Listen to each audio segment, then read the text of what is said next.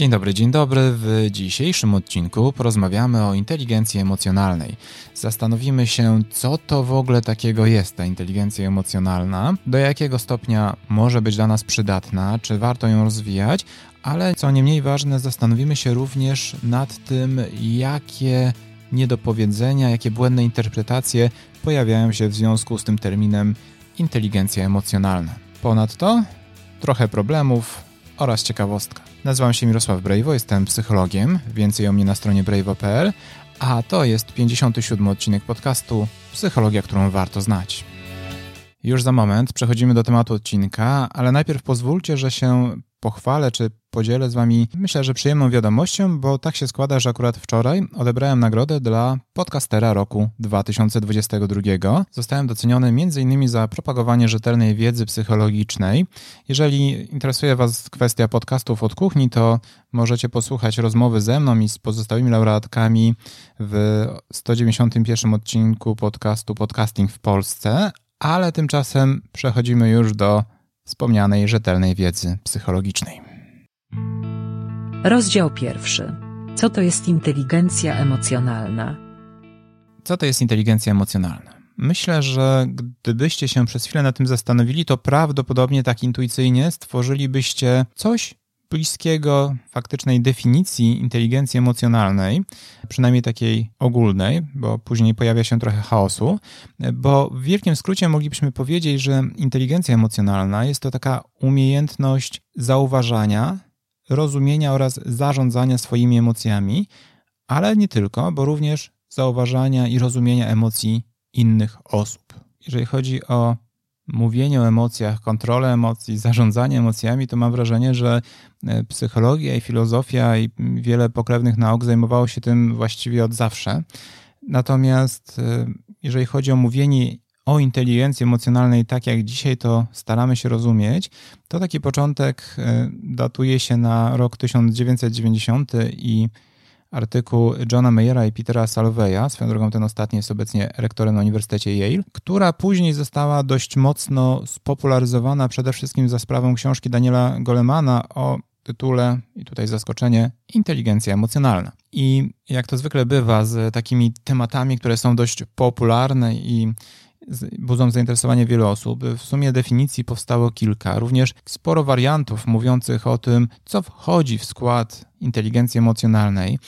Taki chyba najpopularniejszy i najczęściej przyjmowany model zakłada, że mówimy tutaj o takich pięciu czynnikach, które zresztą wymieniliśmy w dużej mierze, mówiąc o tej takiej intuicyjnej definicji inteligencji emocjonalnej. No bo z jednej strony, pierwszy taki punkt to jest znajomość własnych emocji, czyli to, czy dana osoba potrafi zaobserwować swoje emocje, zrozumieć, czy one są prawdziwe, czy nieprawdziwe, potrafi je nazywać. Nastawienie na uważność na to, na ile wiemy, co właściwie w danym momencie czujemy i na ile to, co zauważamy, jest zgodne z prawdą. Ale to oczywiście jest jedna rzecz, no bo to, co jest e, tu również nie mniej ważne, to jest też umiejętność kierowania emocjami, no bo samo zaobserwowanie w gruncie rzeczy może niewiele wnosić. Ważny jest również jako taki element inteligencji emocjonalnej, na ile potrafimy kierować tymi emocjami, to znaczy na ile potrafimy działać pod wpływem silnych emocji, na przykład e, nie, nie popadać w chociażby nadmierną złość, czy radzić sobie z, z tymi emocjami w taki efektywny sposób. Kolejny aspekt, o którym zwykle się mówi, to jest e, zdolność motywowania się, co oczywiście wydaje się dość mocno powiązane z wcześniejszymi punktami, bo w dużej mierze chodzi właśnie o to, że e, taka osoba potrafi wytrwać w określonych działaniach, potrafi rozpocząć działania, nawet jeżeli odczuwa przy tym negatywne emocje, ale ma poczucie, że daje to korzyść, albo na przykład pojawiają się jakieś chwilowe, bardziej atrakcyjne działania, które zachęcają do tego, żeby porzucić większy cel, no ale jednak w ramach zarządzania i rozumienia tych swoich emocji taka osoba potrafi wytrwać. Co mamy dalej w tych punktach? Kolejnym, czwartym aspektem inteligencji emocjonalnej, według tych teorii, przynajmniej tego najpopularniejszego podejścia, to jest umiejętność empatii, czy po prostu rozpoznawania i rozumienia emocji innych osób. Piąty punkt, powiązany z kolei z tym czwartym troszeczkę, to jest umiejętność tworzenia i podtrzymywania relacji z ludźmi. Tutaj, jak pewnie możecie zauważyć, to wszystko brzmi super, natomiast e, można odnieść wrażenie, że jest to taki bardzo duży, definicyjny worek, w którym e, mnóstwo rzeczy można powrzucać, bo, bo są jeszcze oczywiście inne warianty, które uwzględniają, że między innymi przejawem tej wysokiej inteligencji emocjonalnej jest to, że na przykład charakteryzujemy się wysokim poczuciem własnej wartości. No i to super, ale już samo poczucie własnej wartości wydaje się być dość dużym e, kolejnym definicyjnym workiem. I o ile bez wątpienia zwrócenie uwagi na aspekt rozumienia swoich emocji i tego, jak one wpływają na nasze funkcjonowanie, jest ogromnie, niesamowicie wręcz ważny, to jednak próba zebrania tego wszystkiego w takie jedno duże hasło pod, pod tytułem inteligencja emocjonalna, no, powoduje troszeczkę zamieszania, z czym zresztą autorzy, zarówno e, Mayer, Salowej, jak i e, Goleman, jak i kolejni, którzy to badali, starali się sobie w miarę radzić, ale takim e, dość istotnym problemem jest chociażby kwestia tego, jak podchodzić właściwie do kwestii samej inteligencji emocjonalnej. Czy to jest zespół zespół cech, czy to jest zespół umiejętności, no raczej wydaje się, że trochę tego, trochę tego, nastawienie na umiejętności, jeżeli jesteśmy w stanie to jakoś skutecznie też rozwijać. Pojawiają się też tutaj pewne wątpliwości, jak na przykład ma się to do cech osobowości, no bo e, wydaje się, że ta umiejętność tworzenia, podtrzymywania relacji i, i z drugiej strony kontrolowania emocji, no powinna być dość mocno powiązana z cechami osobowości, to znaczy z wysokim poziomem ekstrawersji oraz z niskim poziomem neurotyzmu. O cechach osobowości i tak zwanej wielkiej piątce już był odcinek, więc zachęcam e, ewentualnie do jego wysłuchania. No i te podziały są tak trochę tłumaczone, ale nie do końca w gruncie rzeczy cały czas udaje się jakoś tak bardzo jasno i precyzyjnie porozdzielać od innych terminów, które już mają swoje miejsce w psychologii. Natomiast e, tutaj warto zauważyć, że też sami twórcy oczywiście podkreślają, że jeżeli jest kilka elementów, to nie oznacza, że osoba e, inteligentna emocjonalnie musi posiadać wszystkie w idealnie dużym stopniu. To znaczy, oczywiście są osoby, które potrafią całkiem skutecznie zauważać swoje emocje, ale niekoniecznie dobrze się motywują, aczkolwiek wydaje się, że te wszystkie aspekty powinny być ze sobą powiązane. Oczywiście są testy badające inteligencję emocjonalną, aczkolwiek często zarzuca się im, że nie są to zbyt precyzyjne narzędzia, albo też są tak skonstruowane, że stosunkowo łatwo jest tutaj kłamać, po to, żeby wykręcić jak najwyższy wynik na tej skali inteligencji emocjonalnej. Oczywiście Pytanie, po co robimy taki test, bo jeżeli robimy dla siebie, to chodzi o to, żeby się czegoś dowiedzieć, a niekoniecznie, e, żeby wykręcać jakiś rekordowy e, wynik. Inna sprawa, że to jest zarzut, który dość często ma miejsce w przypadku testów psychologicznych, więc, e, więc można to do pewnego stopnia zrozumieć. Inny wątek, inny zarzut, który się tutaj pojawia, to też to, że inteligencja emocjonalna to nie jest nic szczególnie różniącego się od takiej klasycznej inteligencji, tylko jest to po prostu zwykła inteligencja, taka poznawcza, mająca zastosowanie w obserwowaniu emocji i radzeniu sobie z innymi osobami, więc y, jest to ten sam konstrukt. Myślę, że z tym można byłoby trochę polemizować. Co do tej obserwacji emocji, warto też zwrócić uwagę, że znajomość własnych emocji nie musi oznaczać nadmiernej emocjonalności, tak? bo tutaj chodzi raczej o takie wyważenie. Czy to nie jest tak, że jeżeli ktoś ciągle mówi o swoich emocjach, e, tak bardzo je wyolbrzymia, że to jest dowód wysokiej inteligencji emocjonalnej? Prawdopodobnie nie, chociaż tutaj oczywiście też się pojawia kwestia, jak podejść do inteligencji emocjonalnej w relacji do sytuacji osób, które mają e, po prostu na przykład zaburzenia nastroju. Dlatego, jak widzicie, pomysł samej inteligencji emocjonalnej brzmi interesująco, e, aczkolwiek jest tutaj troszeczkę różnych wątpliwości, niepewności, co w sumie jest dość charakterystyczne dla nowych dziedzin czy, czy nowych obszarów badań w psychologii, ale też w każdej innej nauce, gdzie taki wątek musi znaleźć swoje miejsce, no i też być zweryfikowany, na ile to jest faktycznie coś nowego, a na ile to jest po prostu nowa nazwa dla rzeczy, które było wiadomo od lat. Więc to nie musi oznaczać, że konstrukt jest nieużyteczny użyteczny, ale trzeba uważać, bo na tle zyskiwania popularności niektóre rzeczy są bardzo mocno nadinterpretowane i o tym porozmawiamy też w rozdziale drugim.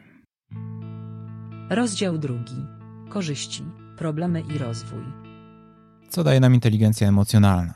Oczywiście łatwo jest dojść do wniosku, że absolutnie wszystko, że inteligencja emocjonalna jest e, kluczowa dlatego, żeby być szczęśliwym i dobrze funkcjonować, ale myślę, że to jest trochę zbyt daleko idący wniosek, chociaż faktycznie badania pokazują, że osoby, które charakteryzują się wyższym poziomem inteligencji emocjonalnej, ogólnie są zdrowsze, też lepiej radzą sobie w sytuacjach stresowych, co właściwie nie może dziwić, no bo jeżeli badamy, jak ktoś sobie radzi z emocjami, no to oczywistym jest to, że jak ktoś sobie dobrze radzi z emocjami, to również w sytuacjach stresowych będzie sobie lepiej radził, a samo to może spowodować, że będzie czuł się zdrowszy i że będzie po prostu zdrowszy. Natomiast wraz z popularyzacją tego tematu pojawiało się trochę mitów.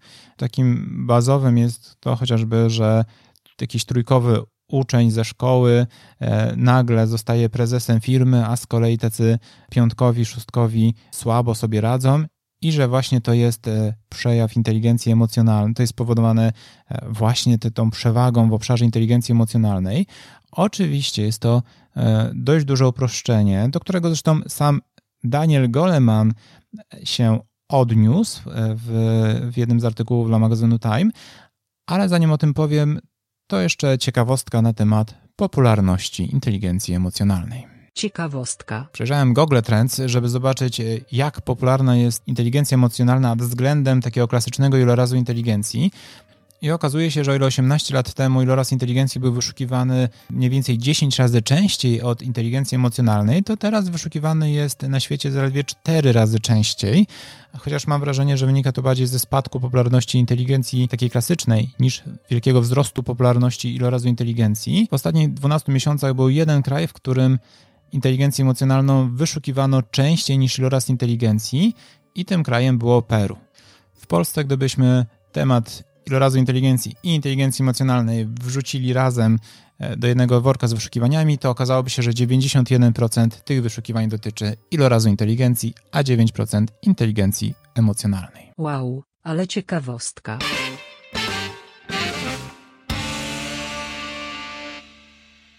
Dość mocno spropagowanym mitem dotyczącym inteligencji emocjonalnej jest to, że w 80% decyduje ona o sukcesie na stanowisku liderskim, czy w ogóle decyduje ona o sukcesie e, w karierze zawodowej. I tutaj właśnie sam Daniel Goleman się do tego odniósł i zwraca uwagę, że to jest spora nadinterpretacja i prawdopodobnie wzięło się z tego, że e, on sam nawiązywał do badań sugerujących, że inteligencja taka klasyczna mówi w 10-20% o tym, jak człowiek poradzi sobie w życiu i też zawodowym. O tym, jak jest faktycznie, możecie posłuchać więcej w poprzednim odcinku, 56, w którym, w którym zajmowaliśmy się właśnie inteligencją. No i w związku z tym wiele osób e, zinterpretowało to w ten sposób, że jeżeli tak jest, no to pozostałe 80% to jest właśnie zasługa inteligencji emocjonalnej. No i ta historia się bardzo, bardzo rozeszła, natomiast nie ma dowodów, żeby tak miało być. Raczej w tym kontekście to co właśnie też autorzy starają się podkreślać, należy stwierdzić, że po pierwsze inteligencja emocjonalna dość często, przynajmniej w pewnym stopniu, idzie w parze z taką klasyczną inteligencją. Jeżeli chodzi o kwestię wpływu inteligencji emocjonalnej na radzenie sobie e, w biznesie, to raczej kontekst byłby taki, że trzeba mieć pewien wysoki poziom e, inteligencji. Tutaj Goleman mówił o poziomie powyżej 115 i powyżej tego poziomu kolejne punkty w wielorazie inteligencji nie robią już wielkiej różnicy. No i istotna zaczyna być inteligencja emocjonalna. Natomiast jeżeli ktoś ma iloraz inteligencji na poziomie 80, a jednocześnie dość duży iloraz tej inteligencji emocjonalnej, no to niekoniecznie będzie go predysponowało do tego, żeby e, zrobić wielką karierę zawodową. Chociaż to jest duże uproszczenie, ponieważ jest tutaj zawsze bardzo dużo innych czynników, o których nie można zapominać. Były też badania, które sugerowało, że w gruncie rzeczy prezesi firm czy założyciele firm bardzo często wcale nie charakteryzują się e, zbyt wysokim ilorazem inteligencji emocjonalnej, a z kolei może być też tak, że wysoki iloraz inteligencji emocjonalnej, charakteryzujący się właśnie tą umiejętnością rozumienia emocji u innych osób, e, może powodować e, gotowość do manipulowania innymi i wykorzystywania ich właśnie poprzez umiejętność wywierania wpływu, więc to niekoniecznie może być taki bardzo dobry i jasny wpływ tej inteligencji emocjonalnej. Czy warto więc rozwijać inteligencję emocjonalną? Myślę, że nie trzeba się jakoś tak bardzo zżywać z tym, żeby określać, jaki się ma poziom inteligencji emocjonalnej. Natomiast no nie ma wątpliwości, że na nasze dobre funkcjonowanie umiejętność rozumienia swoich emocji, panowania nad nimi ma ogromne znaczenie. Tak samo motywowania się do działania czy budowania relacji e, z innymi ludźmi. Tylko warto pamiętać o tym, że nawet jak kiedyś was znajdzie, żeby zrobić sobie jakiś test inteligencji emocjonalnej, no to jakiś zbiorczy wynik niewiele wam powie, bo to, co jest istotne, to to, z którymi z tych obszarów dobrze sobie radzicie, a które wymagają ewentualnego rozwoju. W dużej mierze część z tych rzeczy wynika z biologicznych mechanizmów, czy właśnie z waszych cech osobowości, ale bardzo dużo obszarów e, związanych z kontrolą emocji czy z budowaniem relacji z innymi ludźmi można rozwijać i na pewno warto to robić. I w gruncie rzeczy poświęcamy temu bardzo dużo odcinków naszego podcastu, chociaż nie nazywamy tego uczeniem się inteligencji emocjonalnej, tylko jak radzić sobie z prokrastynacją, skuteczniej zarządzać emocjami, jak budować dobre relacje, e, jak rozumieć swoje emocje, jak sobie radzić ze złością. Te wszystkie tematy, które pojawiają się w odcinkach podcastu, no, można byłoby powiedzieć, zbior, że zbiorczo dotyczą niejako inteligencji emocjonalnej. Ale czy jest konieczność nazywania tego po prostu tak? Czy potrzebna jest taka zbiorcza etykietka? No to już zdecydujcie sami, na ile jest to dla Was e, jakieś ułatwienie, a na ile to niewiele dla Was wnosi. Podsumowanie. Inteligencja emocjonalna to umiejętność zauważania swoich emocji, rozumienia ich, a także zarządzania nimi, ale też rozumienia emocji innych osób. O ile jest to bardzo istotna cecha, to wokół samej definicji inteligencji emocjonalnej powstało dużo wątpliwości i o ile twórcy starają się czasem sami je sprostowywać, to nieraz dochodzi tutaj do sporych nieporozumień, chociażby do tego, e, że 80% sukcesu zawodowego właśnie zależy od inteligencji emocjonalnej, co nie jest zgodne z prawdą, ale nie zmienia to faktu, że e, bez wątpienia warto pracować nad swoją umiejętnością radzenia sobie z emocjami i tego Wam życzę, żebyście jak najlepiej rozwijali się w tym obszarze. Mam nadzieję, że ten odcinek był dla Was użyteczny, a tymczasem już za dwa tygodnie, czyli 21 marca, porozmawiamy o pewności siebie. Do usłyszenia.